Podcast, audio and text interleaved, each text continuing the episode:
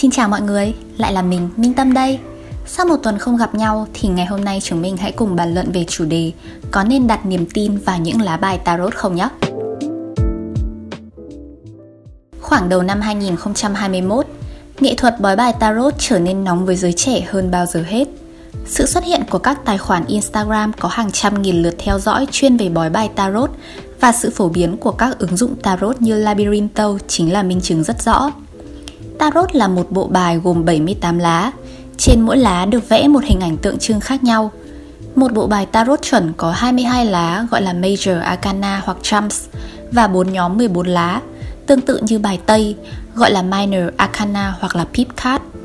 Bài tarot có thể được sử dụng để giải quyết các vấn đề mà người đọc đang gặp phải trong cuộc sống, sự mường tượng về tính sáng tạo, thiền định, cải thiện bản thân, là công cụ hỗ trợ trí tuệ, bói toán hoặc là tiên tri.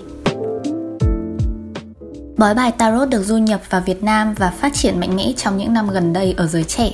Mặc dù nhận được nhiều sự quan tâm, tìm hiểu, nhưng bên cạnh đó vẫn còn nhiều người phân vân không biết liệu bói bài tarot có thực sự đáng tin hay không.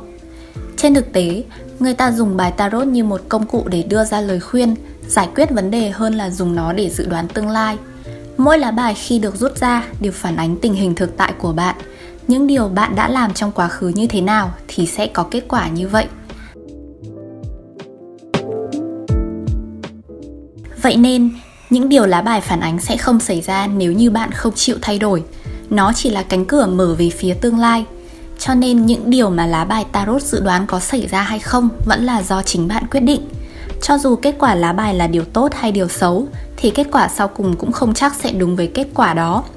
Nếu lá bài bạn rút được chỉ ra một kết quả tươi sáng, nhưng bạn ngồi yên một chỗ mà không chịu hành động thì kết quả vẫn sẽ không có gì thay đổi.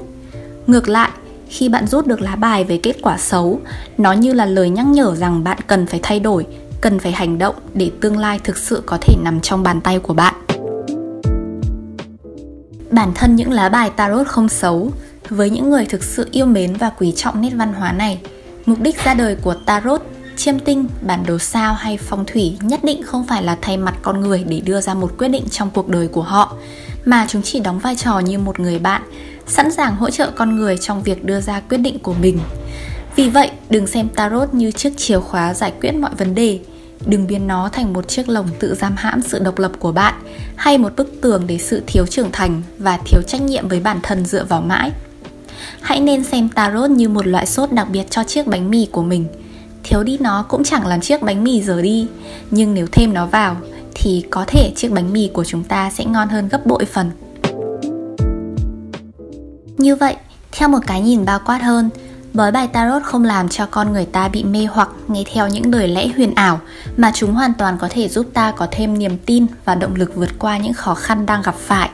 Chính vì thế, việc bói bài tarot không nên bị cho là sự mê tín. Chúng ta cần phải phân biệt rõ đâu là điều ta nên tin tưởng.